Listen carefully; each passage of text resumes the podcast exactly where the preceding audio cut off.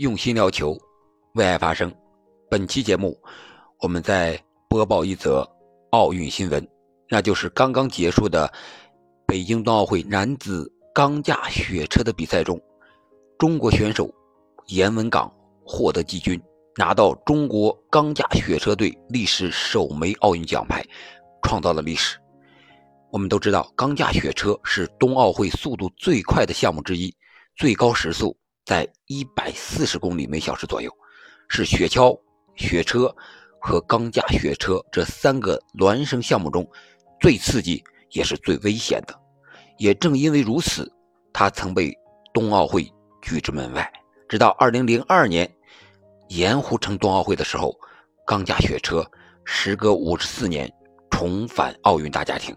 并成为稳定的设想。我们再回到本场比赛，本次比赛共有二十五名选手参加，比赛共进行四轮，三轮过后，总成绩前二十名晋级第四轮，根据四轮总用时确定最终排名。那比赛这四轮分两天完成，第一天前两轮结束，严文港仅落后德国选手容克零点零五秒，名列第三。另一位中国选手尹正则位列第七。第三轮比赛，第一位出发的德国选手克里斯托弗·格罗特赫尔用时一分零点一六秒，三轮总用时三分零点四九秒，排名第一。第二位出发的也是德国选手阿克塞尔·容克，总用时落后第一名零点八五秒，排名第二。第八位出发的俄罗斯奥委会选手亚历山大。特列基亚科夫落后一点零八秒，排名第三。第三位出发的中国选手是严文港，他在第四个弯道时候出现了一点点的失误，后几个弯道处理也略有失误，不是很完美。最终用时是一分零点五四秒，三轮总用时三分一点六二秒，落后第一名一点一三秒，排名第四。第七位出发的中国选手尹正，三轮总用时是。落后一点三六秒，排名第七。两人最终都顺利晋级了第四轮比赛，这也是非常的不容易。我们看比赛画面的时候，确实感觉到非常的危险，一不小心，感觉这个头就要碰到这个赛道的壁上。那么高的速度，如果一旦碰上，是非常危险的。而且在正常赛道滑行的时候，就能感觉到肌肉的一些疼痛。第四轮比赛。由上轮结束后的前二十名选手倒序的出发，这个和前三轮是不一样的。第二十位出发的，也就是最终的冠军德国选手克里斯托弗·格罗特赫尔，四轮总用时为四分一点零一秒，排名第一。第十九位出发的德国选手阿克塞尔·容克落后零点六六秒，排名第二。而中国选手严文港则是第十七位出发。他也创造了本届冬奥会他个人的最佳成绩，是一分零点一五秒，总成绩是四分一点七七秒，落后第一名仅仅是零点七六秒，排名第三，获得铜牌。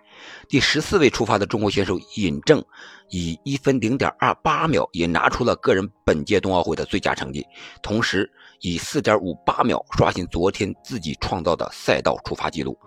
总成绩落后第一名一点一二秒，排名第五。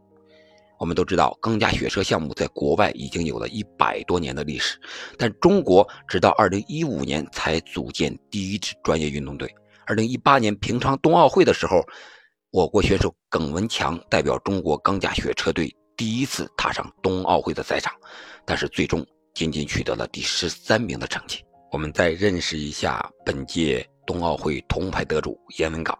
他先是练习跳远七年，然后是改练钢架雪车。我们都知道，冬奥会好多项目的选手都是跨项选手，严文港也不例外。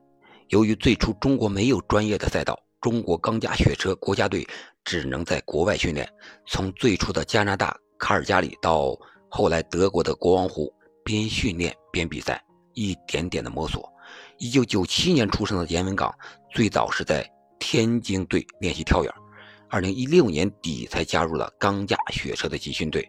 在此次冬奥会选拔赛中，严文港和尹正在激烈的四选二竞争胜出，获得了最终代表中国队出战北京冬奥会的参赛资格。至此，严文港不仅圆了自己的奥运梦，更是创造了中国选手在奥运会该项目的历史最好成绩。在雪游龙赛道，严文港和队友尹正在这项有着“冰上 F 一”之称的项目上，展现了中国速度。在这里，我们再次祝贺严文港，祝贺尹正。我们下期再见。